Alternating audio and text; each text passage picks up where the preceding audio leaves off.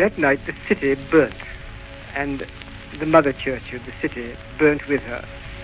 And yet the tower and the spire still stand, soaring to the sky, and I feel that's an emblem of the eternal majesty and love of God. Greetings. You are tuned into the Miserable Offenders podcast.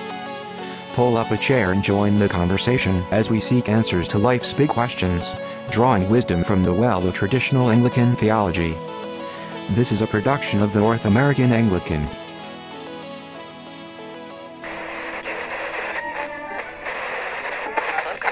Okay, welcome to the Miserable Offenders podcast. My name is Jesse Nigro.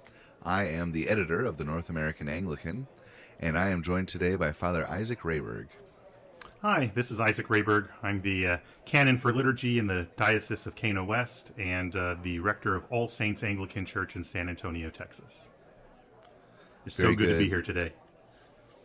Excellent. Yes, and uh, if you've been listening, then you know that Father Rehberg and I and uh, Deacon Brazier have all been trucking through this essay fr- that is called The Spirit of Anglicanism by Paul Elmer More.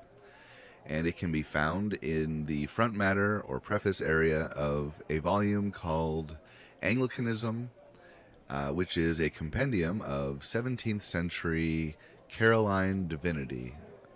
And uh, all of that information is found on the show notes on our website. So please go to northamanglican.com and click on podcast and learn more. And if you want to get a hold of a digital copy of what we're reading, you can read along that way or find a book. There should be uh, plenty of links available. But we are going to continue on with section Roman numeral 6, which seems to be a continuation of this theme of infallibility in the church, which has been pretty fun, hasn't it? Oh, indeed. Yeah, definitely. Um, always a relevant subject, but if you've been following the headlines with um, the current Pope, uh, if you're listening in the future, that happens to be Pope Francis right now in 2008 of Right Se- September for the moment. Um, and he's had some interesting things to say about capital punishment, which have um, sort of riled uh, traditional Roman Catholics.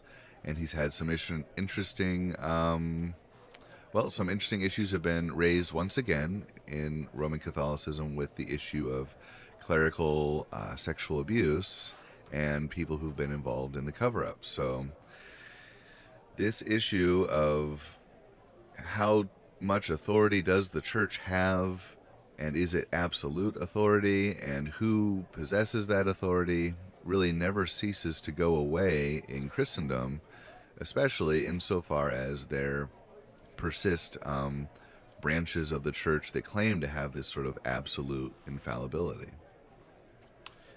Indeed, yeah, and that's that's the big one of the big issues at the heart of the English Reformation is is uh, what is the authority of the church, that sort of thing. Right. Yep. And and obviously, um, so far as we've been going through More, he's been identifying this path that the Caroline divines have tread that is um, reluctant to um, give all authority to a foreign bishop, but also reluctant to give all authority to um, a an in sort of infallibilist uh, ecclesiastical structure locally, um, and it seems that for Hooker, uh, that other extreme would, was what he was fighting against, perhaps with uh, certain Puritans of a Genevan mindset. So, and that's something that is uh, discussed in the previous section. So, all of that being said, I'm going to go ahead and read this first paragraph from Roman numeral section num- Roman numeral six, and we'll see where the conversation goes from there. Excellent. All right. At this point, the Anglican attitude towards infallibility raises a question to which only a tentative answer can be given. In accordance with one's notion of what was implicit in the direction of Caroline theology. All branches of the Church in the 17th century held the Bible to be infallibly inspired by God. If, then, the more liberal of the Anglicans at that time had been faced by the results of modern biblical scholarship, how would they have reacted? Popes, they knew, were against popes, councils against councils, some fathers against others, age against age. What then if they had been compelled to extend this sic et non to the ultimate source of all authority, and to admit that the Bible also was a, quote, created power, unquote, and therefore to the same degree and in the same manner subject to error? Practically, indeed, they had come very close to such an admission, how close we can see from Chillingworth's admission that the Bible, though infallible in fundamentals, is not an infallible guide in fundamentals. The distinction was directed against the claim of Rome that she was the inspired guardian and unerring interpreter of Scripture, but its implication go implications go beyond any such purpose of apology, for quite manifestly in practice an oracle that offers no infallible guide to its meaning is itself, for any who consults it, fallible. So far, Chillingworth and those for whom he spoke would have been driven by the force of logic to go. But would they have yielded the next step? Would they, in submission to the evidence of critical examination, have been ready to acknowledge inconsistencies and contradictions in the Bible itself as a quote created power unquote, while yet holding fast to the belief that it contains the record of a fundamental truth upon which the assur- assurances of faith may be built. This is not an idle question. Upon an affirmative answer to it depends the identity of the Anglican spirit as manifested in that day and in ours. Thus, much is at stake, namely, whether the Church can be said to have moved in a straight direction, whether, in a word, it is proper to speak of any such thing as Anglicanism. Well, there. we have uh, the uh, kind of 19th century and 20th century uh, German, especially, but not only German, uh, critical scholarship coming through here. And right. Um, yeah, th- this is the kind of thing that is certainly still taught in a lot of seminaries, but it has come under uh, significant scrutiny, and and not just from kind of fundamentalist you know evangelical fundamentalist circles, but but among serious, um, reputable biblical scholarship. And right. So, I think that's important yeah. to point out from the get go. Yeah, Paul Elmer More is seems to be writing sort of uh, at the height of the most impressive moment, perhaps, of this sort of uh, higher critical form of biblical scholarship, and um, yeah, I I don't really um, particularly care for the direction he's taking things, and and maybe this is just uh, Chillingworth coming through. Although uh, it seems to me that this may be an, another moment of interpreting um, Chillingworth himself or the the 17th century Carolines.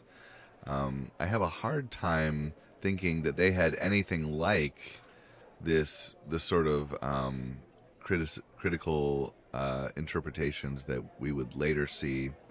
Um, I have a hard time imagining uh, Laud or um, William Law thinking that I don't know that Abraham was never a real person, or you know, denying Mosaic scholarship. I just right. have a hard time thinking that that was what they had in mind here.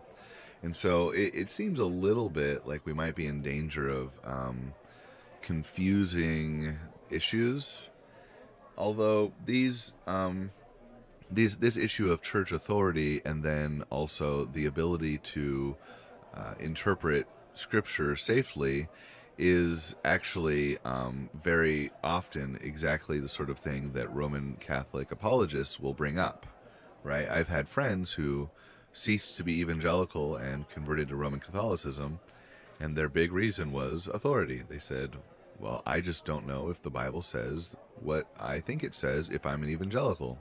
But suddenly, apparently, magically almost, um, under Roman Catholicism, I can now have faith in this magisterial teaching arm. But recently, as we would, had just mentioned in certain uh, issues, uh, this has proven not to be such the case, has it? Right, right. There's a, there's been a, a significant um, questioning going on in Roman Catholic circles right now. I, I think the an op-ed, and I believe it was the New York Times, was calling it a, a looming Catholic civil war. And while the presenting issue is is of course how the authority structures have handled um, the uh, the sexual abuse and and, and cover-ups, it ultimately boils down to can we trust um, the hierarchy? Can we even trust the Pope? And and it and it and you see Catholic, Roman Catholics right now falling on either side. So it's it's a I do feel for them. I mean, it's it's it's a, a very much a faith shaking moment um, for for the Roman Catholic. Right. Yeah, this is not a time for gloating or for um, I told you so's or any anything along those lines. Um, but I think there is a sense in which we, we kind of tread this middle path between um, praying for our Roman Catholic brethren that they don't lose faith in Christ because of this issue. And yet, insofar as we hold the church they belong to to be in certain uh, serious errors, um, I can't help but also pray that they will find the light of the evangel. So um, it's it's a tough thing. I don't think uh, the divisions in Christendom really give us uh, easy answers, Right. but um, this this particular issue has been uh, interesting from a historical and sort of a, I guess, um, theoretical perspective on just the notion of what is Roman Catholicism. Because you'll notice that the people who are going after the church hierarchy the hardest right now are the conservative traditional Roman Catholics. And that is interesting because, as one friend pointed out, um, the sedevacantist groups that have that they that hold that the papacy is that the chair of Peter Saint Peter is empty. There is no uh, uh, legitimate pope right now. They at the, at least say, look, if we re- if we recognize the current pope to be authoritative, we would follow everything he said, no matter what. Wow. That is a very old-fashioned Roman Catholic way of thinking, and and so they actually think the Society of uh, Saint Pius X and these other groups that are still in communion but always critical of the Pope, they think no, you guys don't get it. If he's the real Pope, you follow him in it. You follow him in everything he says. If he's the false pope, you don't have to listen to anything he says. And so I, I think that's interesting. It kind of brings to a point this issue of authority, of you know, is can can you be a traditional Roman Catholic and have a problem with the Pope? Gosh, I don't know. It's it's an interesting question. It's not our question necessarily, but it does relate directly to this issue of, well, what I've been told for most of my adult life by Roman Catholic friends is the great thing about being Catholic is that you can know um, when an inspired and authoritative word is being told to you, whether from Scripture or whether it's being translated in an inspired and authoritative way by the magisterium. And it's interesting, um, you know, along those lines, when, when it when it comes to to the issue of the Bible and biblical scholarship, um, you know, the, the, the Roman Catholic Church has not been afraid to kind of hold um, the scriptures, more critical scholarship, like what what uh, More's alluding to, and that sort of thing, in tension. You know, and, and I remember my very first real Bible that I think my folks bought me when I was about six or seven. It was a New American Bible, so that's a, a Roman Catholic translation, and it was geared towards children only because it had a picture of Jesus loving all the little children of the world on the front. You know, we had a, a red and yellow, black and white, all who are precious in His sight, sort of thing. Excellent.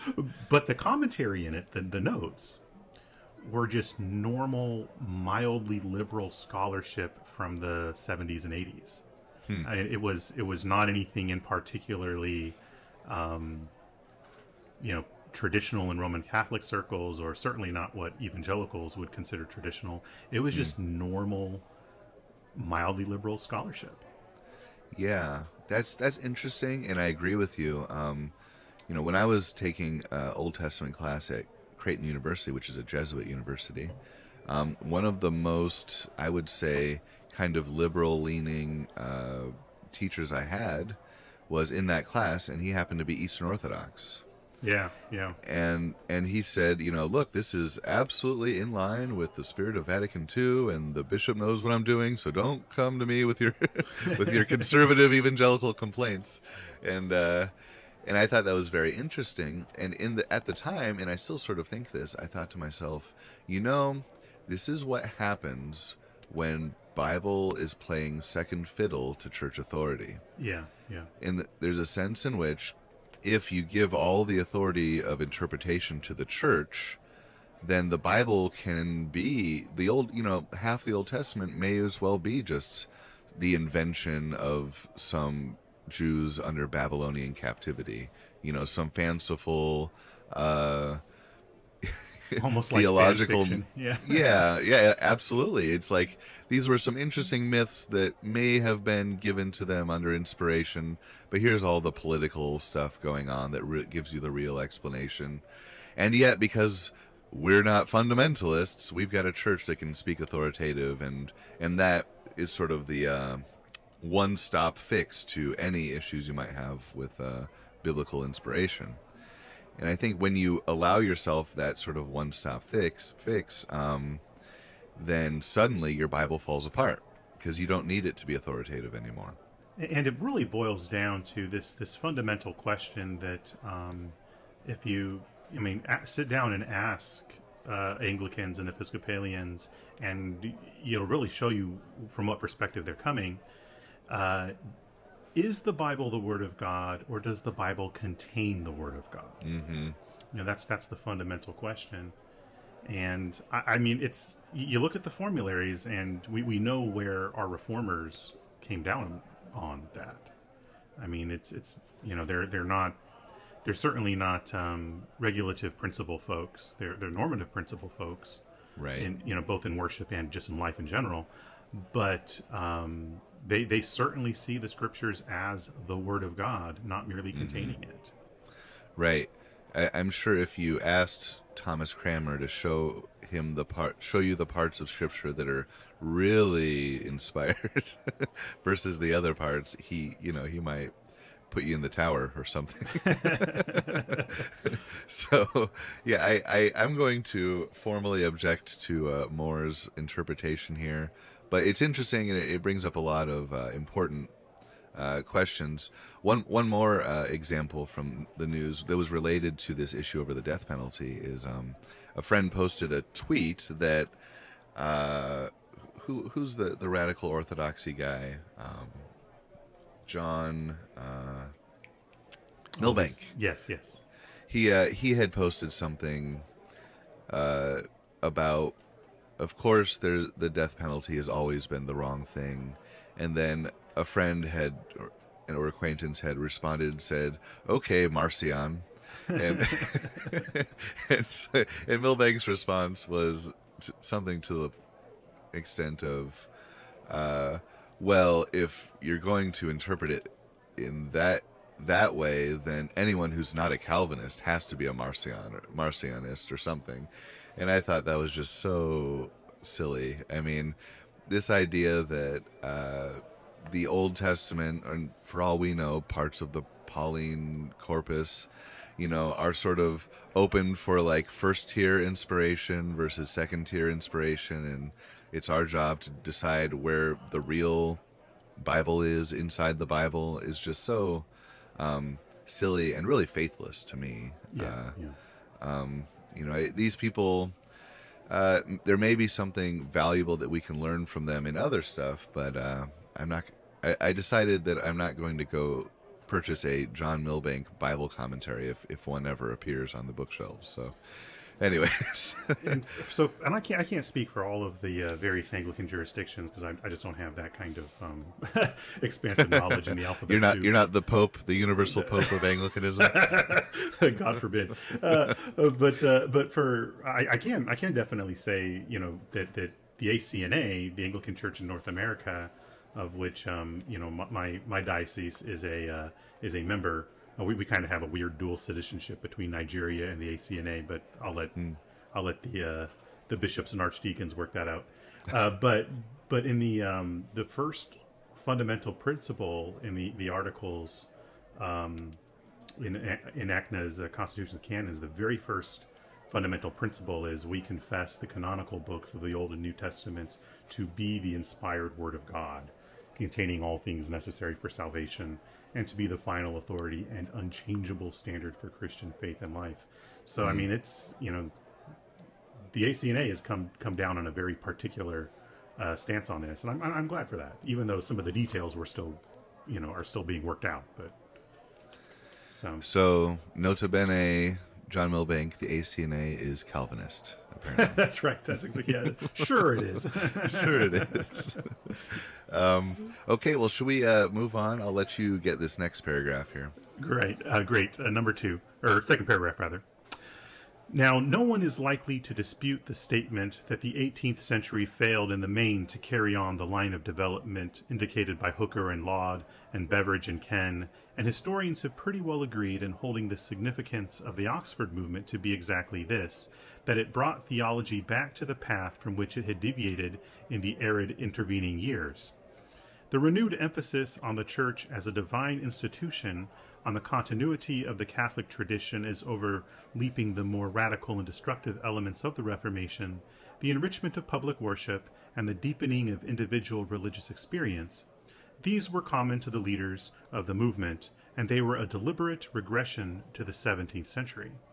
All this abides, and Newman's part in the great Insurrectio Ecclesiae will not be forgotten but it may still be asked whether the thought of him who is by common consent the greatest of the Tractarians there was not also certain were not also certain traits which would have diverted the church from its true course had they completely dominated dominated the movement as they finally did prevail in his own life. Hmm. Well, I- I, go ahead. Yeah, I'm not. I'm not. I'm. I'm not sure I could, again, agree with More on that. The logical direction that the uh, Carolines were moving in would have been uh, Newman style uh, Tractarianism. Um, so that, that that's kind of hard to say, and I certainly don't think the logical end of the Tractarian movement had to be Newman's conversion to Rome. After all, we see Pusey and and all the other major leaders remained faithful English churchmen.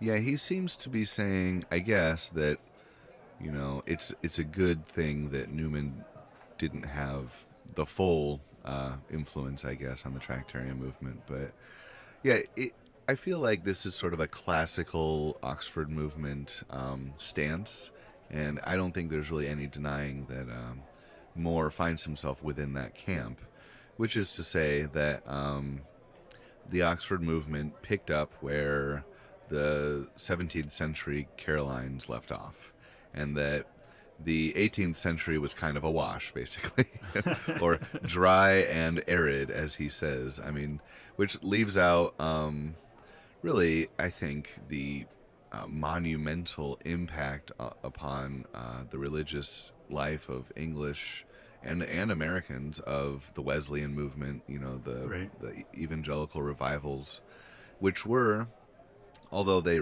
they sort of eventually ran afoul of church authorities, but the early on were done in parish churches.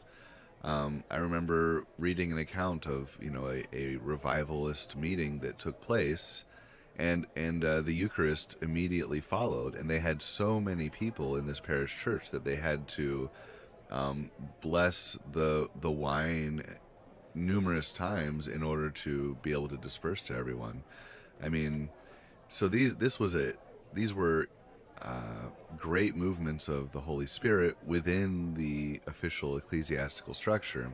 And so to call it just utterly dry and arid, I think is just eh, prejudiced or ignorant, or maybe a little bit of both. I don't know.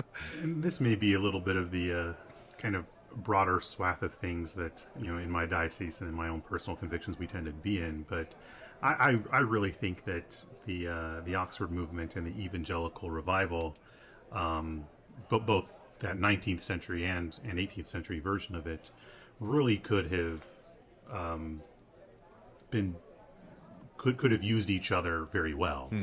Um, I mean, they, they were both aiming at revival of the church, just in different ways. And unfortunately, at least in the 19th century, we have this seeming animosity uh, between these two. You know, your your your, your J.C. Ryle types on the one hand, Sure. and then the you know the you know Pusey and, and such on the other hand. Um, but but really, I mean, when when when Ryle's talking about the gospel, it is it is amazing. But when he talks about the sacraments, you, he's getting polemical, and it, and it gets unfortunate. Right. And and similarly, um, yeah, especially in those early days in the Oxford movement, that idea of we are not just going to be the chaplain for the nation, but you know the church actually matters as the church.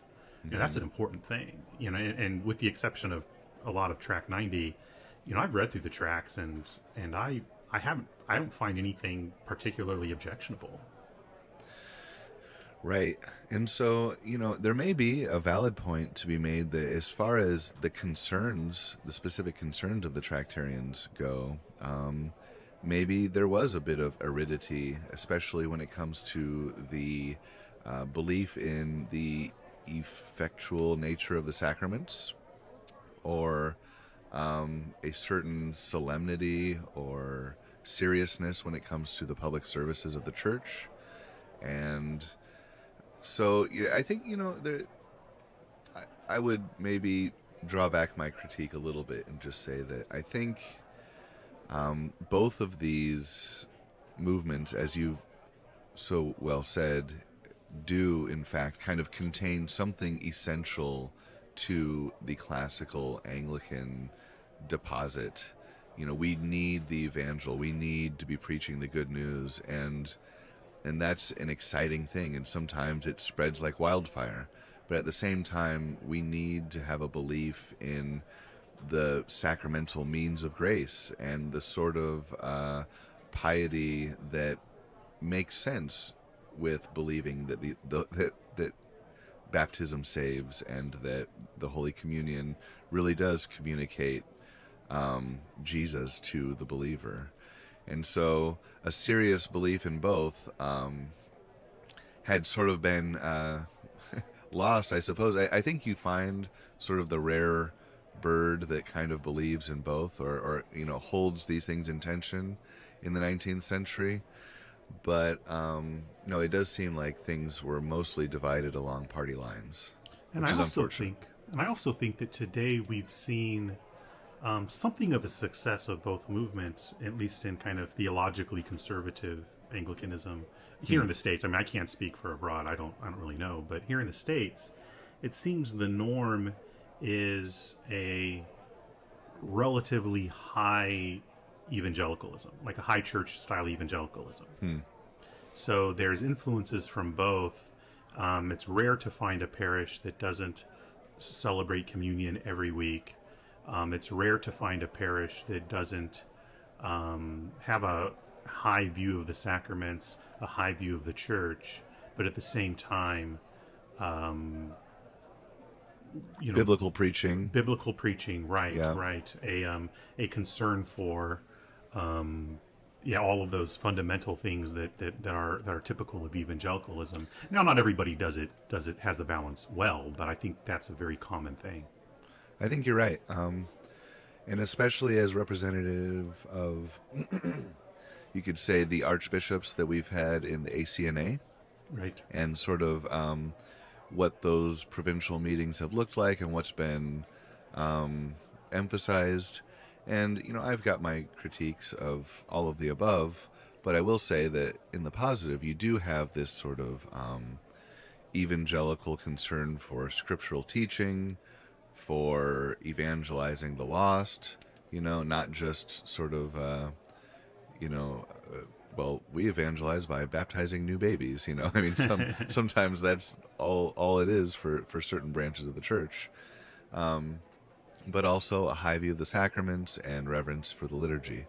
And so yeah, I think you're right that we in America we kind of um, and again in conservative Anglican circles we've gotten the best of both worlds, and um, in, in, in liberal Anglican circles you kind of have the worst of of both worlds in a way. You know, it's like you might have a happy, clappy, like multicultural, you know, I don't know, like a, a, a traditional Navajo dance on the way to the procession and then you know some kind of Buddhist blessing, and you know, um, but you'll it'll you'll have the the most uh, tridentine looking altar you've ever seen, you know, or something. you know, it, it, it's kind of funny how it works for the other guys, and and uh, I, I, try not to think about it too much, but um, anyhow, yeah, good points, good points.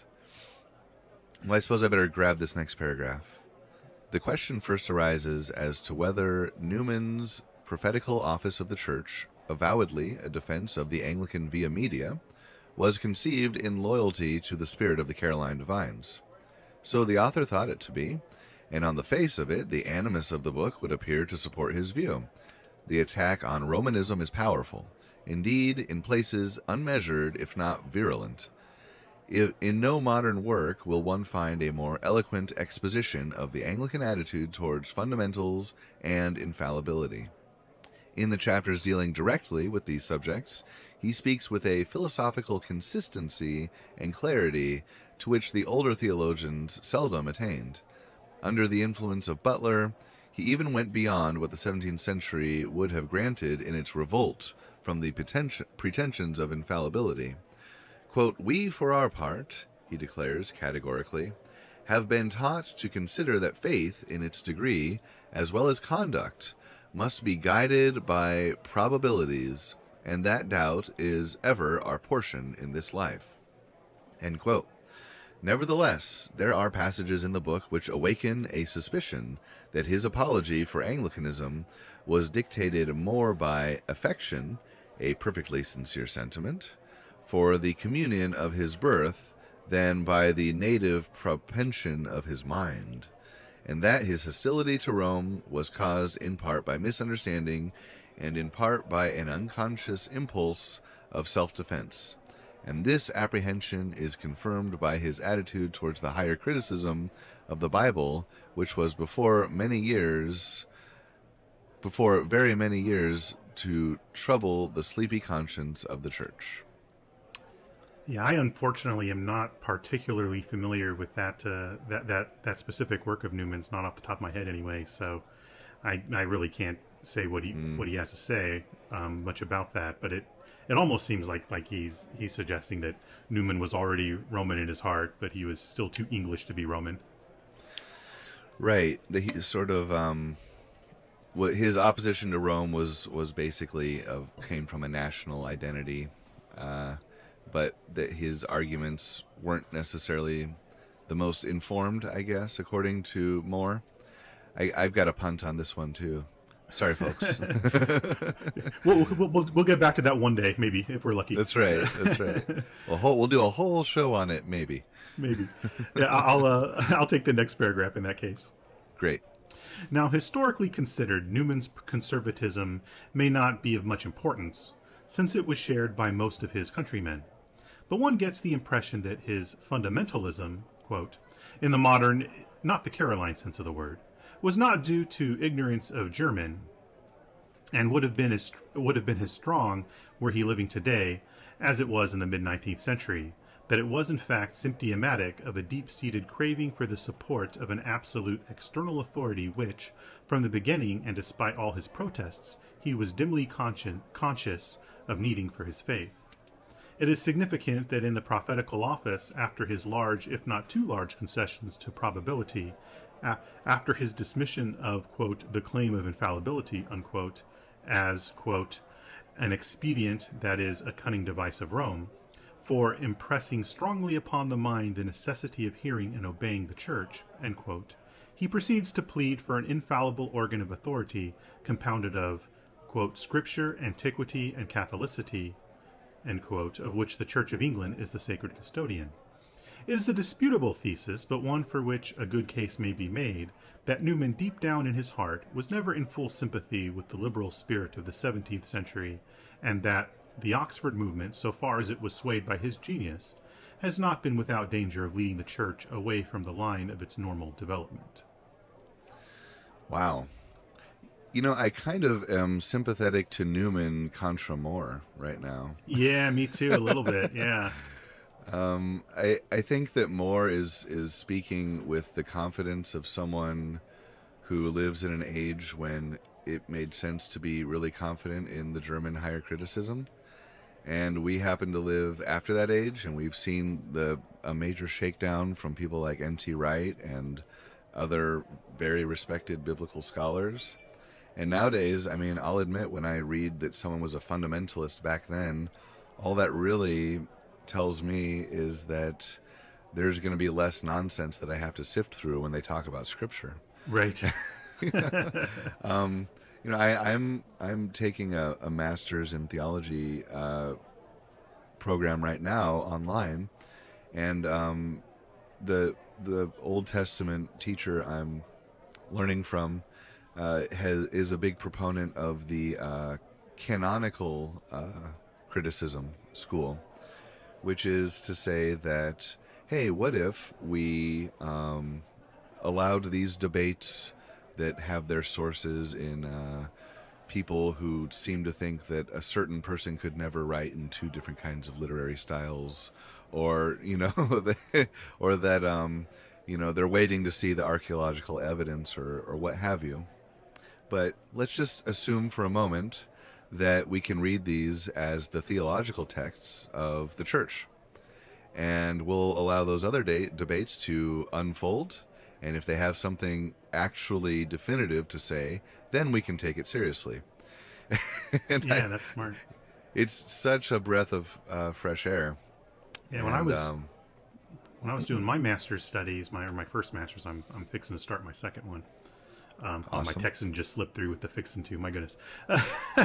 but uh, uh, yeah, when I was doing my, my, my first master's studies, we, we did touch on some of the German stuff, but you could tell that it was, and, and some of the book was written from that perspective, the textbooks, but you could tell that it was not in particular favor with the school or the or the the teachers and so yeah we touched on like the jedp theory mm-hmm. but mm-hmm. um we generally were just okay what does the text itself have to say that was kind of the, the, the approach that we took which was very helpful right and it's not as though we shouldn't be aware of what these other theories say, and maybe um, you know really listen to them and understand what what their motivations are.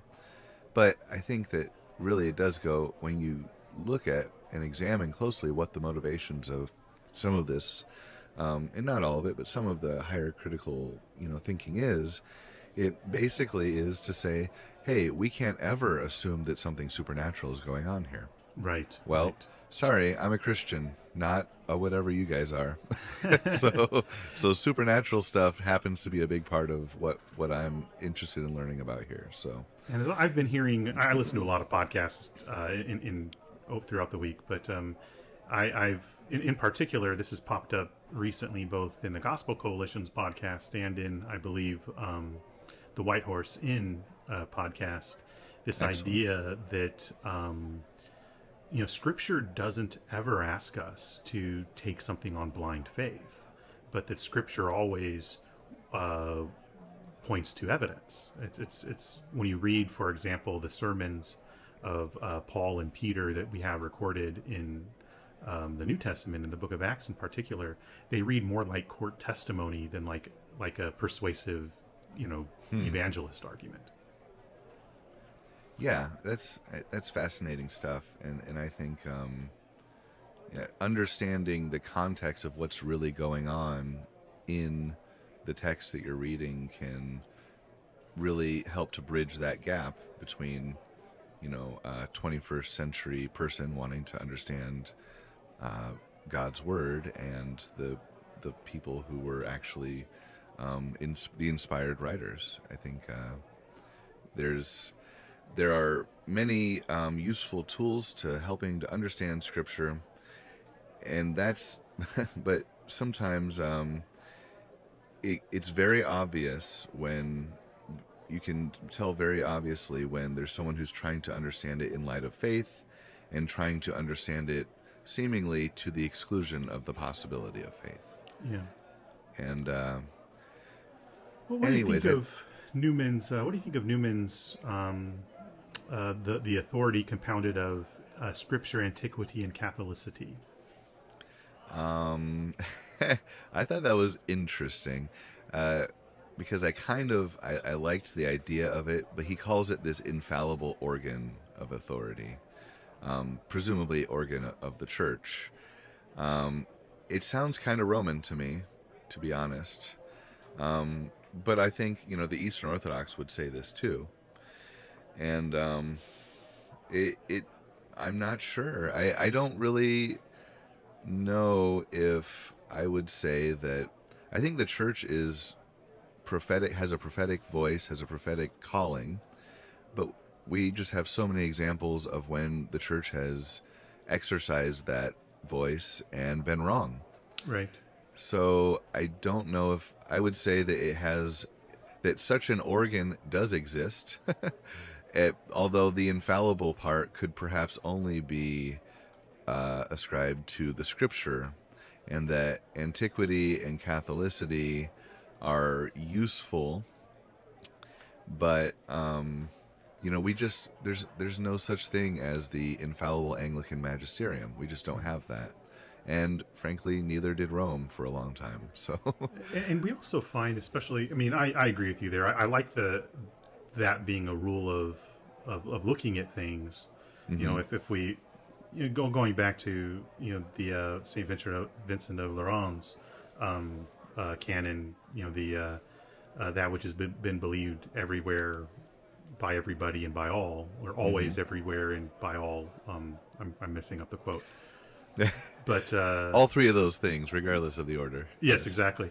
Uh, but um, you know, as as a way of looking at things, but again, it's that infallible word that's the problem. I think.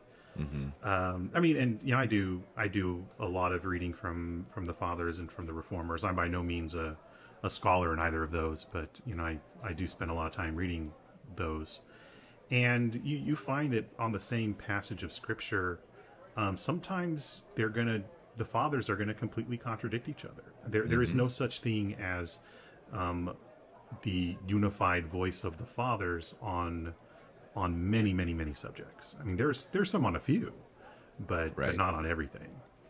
And the Right. reformers even less so. Not that the reformers were thrown into uh, Newman's uh, thinking here, but They, they don't seem to have been. No, no. Yeah, I, I agree. I think whenever someone I hear someone talking of the fathers, the fathers this, they say this, they say that. Um, I always assume they are an a young convert to either Eastern Orthodoxy or a sort of Anglo-Catholic high churchmanship. And I think you know if you stick at it and you keep reading those fathers that you love to rely on so much, you'll probably find that they're not as in harmonious agreement on everything that you think, you know. And the agreement that they have is, um, well, it's called the Nicene Creed. right. And you know we we have these councils, and they include debate, right? You know? Oh, yeah. Oh, so yeah. so uh, it's all there. Go, you know, take and read, as they say. Um, but should we uh, finish this paragraph off, this last one, because I think it's uh, going to disclose kind of More's final take on these these issues of biblical criticism and authority. yeah, let's go for that. Okay, it's it's a big one. Do you mind if I read sort of the to the bottom of this page and then you take up the second part at the Roman Curia? Sure. Okay. Certainly, at least anyone who comes fresh from reading the Caroline Divines to Gore and the other essayists of Lux Mundi will feel that there, rather than in Newman, he has picked up again the straight continuity of direction. That book of essays is not final, it is rather a new beginning, but in its determination to face the results of increased knowledge, particularly as shown by the editor in his preface to the 10th edition, and in its frank extension of fallibility to the Bible, while insisting on the personality of Christ and on the incarnation as the fundamental dogma on which the whole fabric of Christianity rests, one breathes again that air of larger freedom which frightened Newman into the prison house of absolutism. It would be interesting, if space permitted, to show in detail how exultantly the leaders of Anglican thought, since the appearance of Lux Mundi, have responded to this reacquired note of intellectual liberty. We know what has happened in the other branch, great branches of the Church. The Roman Curia has condemned both the good and the bad of modernism unflinchingly, and, it would seem, irredeemably. For their part, the radical Protestants would have either clung to an impossible theory of scriptural, scriptural inerrancy and so have put themselves hopelessly out of court, or else, bowing to the results of the higher criticism, have seen their faith in the fundamentals of religion to go down in ruins along with their anti Catholic bibliolatry.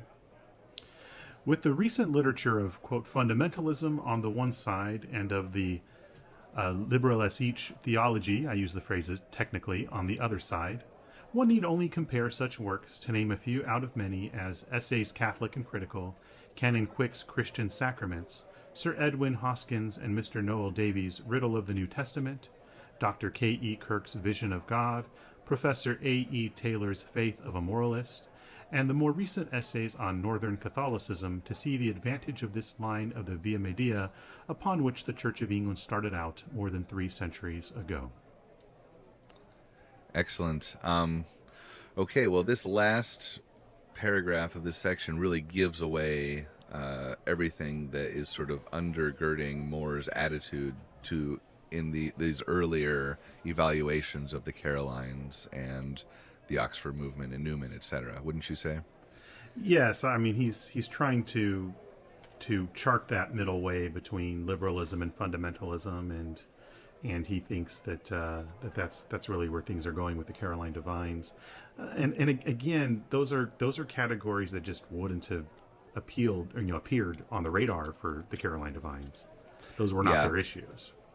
Yeah, and and for those who maybe are not familiar, uh, Lux Mundi was the a compilation of essays, uh, sort of orchestrated by one Charles Gore, who was Bishop of Oxford. I guess he was born 1853 and died 1932. And so, actually, may may have been a contemporary of Paul Elmer More. Um, I'm wondering, or maybe an earlier contemporary.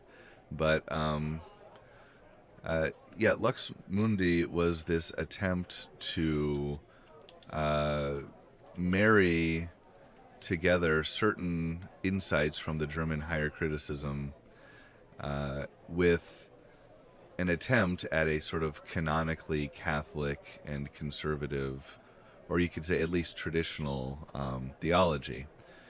They ended up, you know, wanting to they they wanted to preserve the incarnation of Christ, but they, you know, so much doubt had been cast on the veracity of Scripture um, through these higher critical uh, scholarship, and uh, that it seemed that their their whole goal was to sort of save Jesus from the Bible that could no longer be trusted. Right, right. Rescue the text from itself, that kind of thing. Wow. Exactly. So they they weren't you know they weren't whole hog liberals who just or you could say secularists who just wanted to reject it altogether. They were trying to be as fair to what they thought or regarded in their day as the best of modern uh, uh, textual scholarship at the time, and also uh, you know maintain their faith.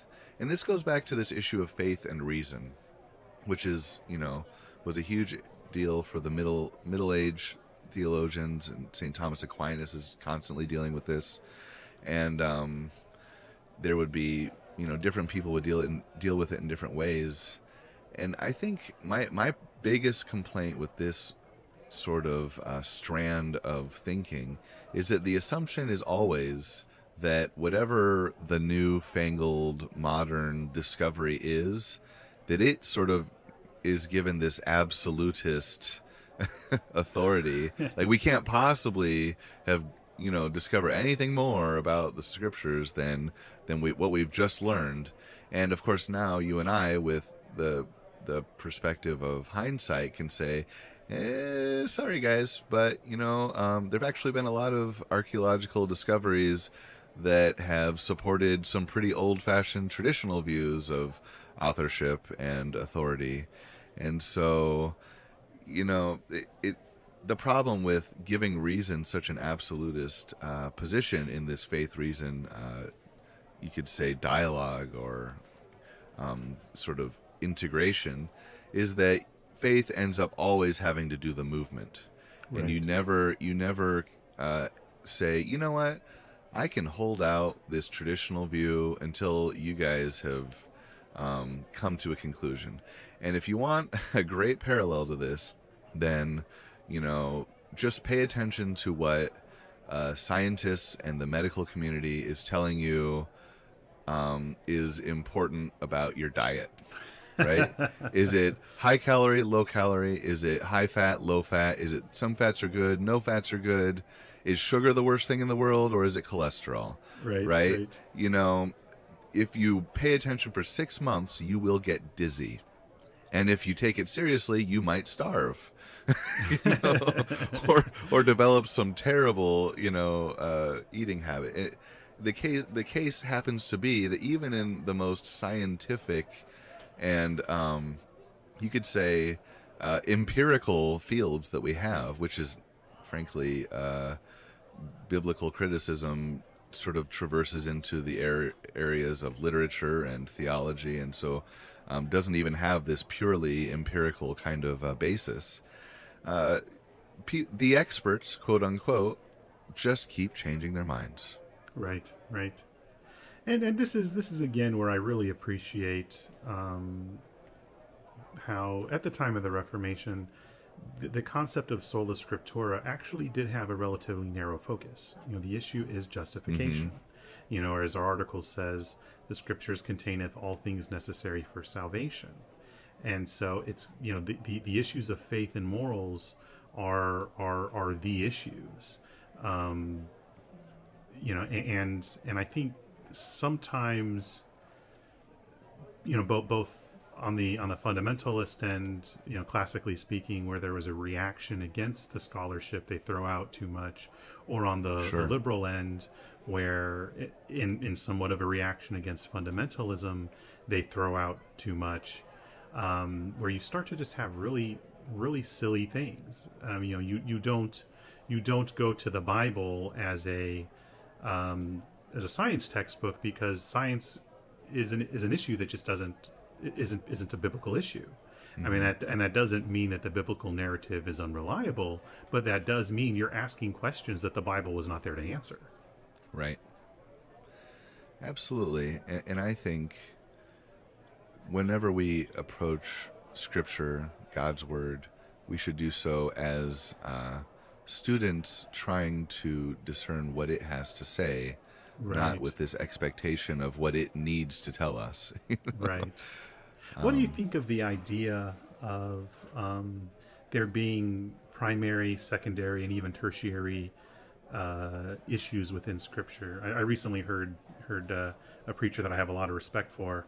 Um, you know, basically say, well, you know, there are there's no such thing because if it's if it's a scriptural issue, that means it's primary. Um, and I, I get what he's saying, but I'm not sure I fully agree with that. Yeah, that's a that's an interesting question. Um, and one way to think about it could be to say, well, what are what are sort of the dangers maybe that he's perceiving that could come from making too much of this? And and I think those are kind of obvious that you would get uh, maybe a situation where, well, if it's secondary or tertiary, then maybe it's not really as inspired or as authoritative um, and so you kind of get this earlier issue we discussed of you know where's the real scripture within the scripture Right. you know does it contain god's word um, or if it's not a salvation issue, I can blow it off, kind of, kind of thing. exactly Right. exactly and the other issue is you know maybe one that uh, it seems that the, the reformers were concerned with which is to say that um, scripture you know this idea of faith and, and morals it, the scripture contains all things necessary unto salvation um, it also seems to contain, contain a bunch of other stuff too Right. Right. right? And um, that other information is not unimportant. It's not uh, uninspired. It isn't directly related to uh, the issue presented by your sin and your need for salvation and a savior in the person of Jesus Christ.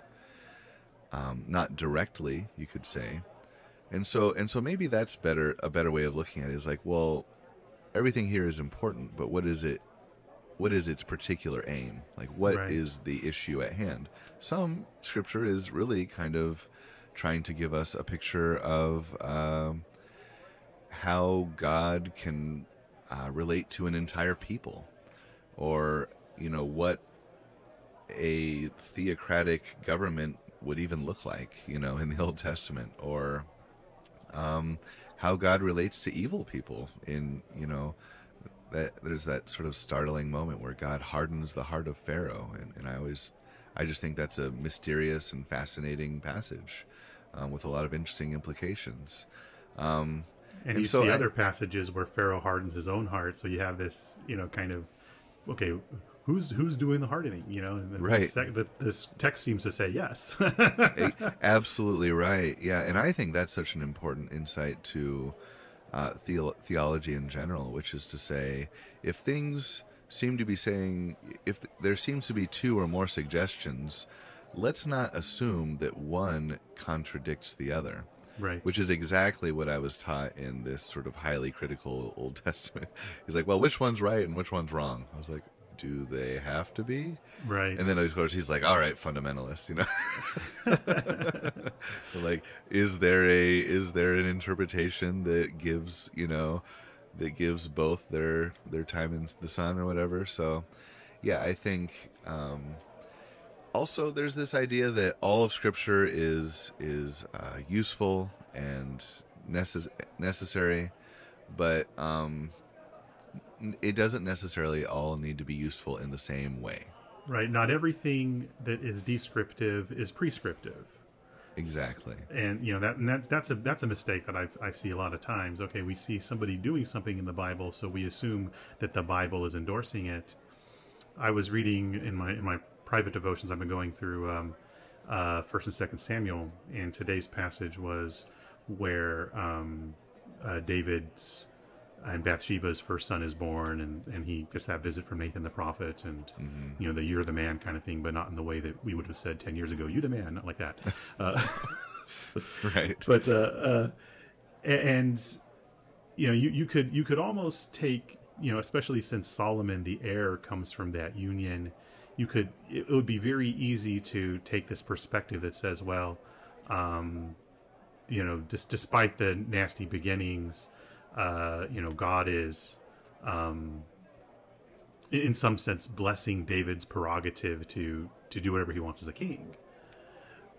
But I notice that you know even you know when that first child is born, even after Uriah is dead, and you assume they've kind of officially gotten married in whatever way that looks like, uh, the the text continues to call her Uriah's wife. You know this this subtle disapproval, despite the text describing um, other things. You know it's it's it's, it's interesting anyway. It had me thinking. Yeah. No, there there is uh, uh, the the misdeed doesn't seem to be uh, erased from the picture, that so to speak. Yeah, that's interesting. Um, well, yeah, I think that this is uh, and and this is the kind of sort of way we can approach scripture, and we don't necessarily always have to have it all figured out. I mean, Right. it, it seems almost silly that, that I have to say that, um, because I think there are there are great mysteries uh, contained within Scripture. And in fact, um, in the case of, you know, Job pressing God with some very specific questions, the answer itself is a sort of appeal to mystery. That is to say, where were you, Job? You let me know when you're the creator of the universe, and then I'll give you your answer. so, that, you know, which is to say, it's not going to happen. There are certain things that can only be known by God, and even Scripture itself seems to uh, draw us in, along that path into that sort of humble acknowledgement. Um, as much as it does disclose, and as much as everything it discloses is useful, um, not everything that it discloses is necessarily um, for us to understand 100%. Yep. Or even infallibly, you could say. Um, well, on that note, I think we should uh, call it a day and pick up with the next section, and we'll see if uh, if Andrew can join us for that one. That sounds great. Take care, Jesse. Thanks, Father. You too. Bye.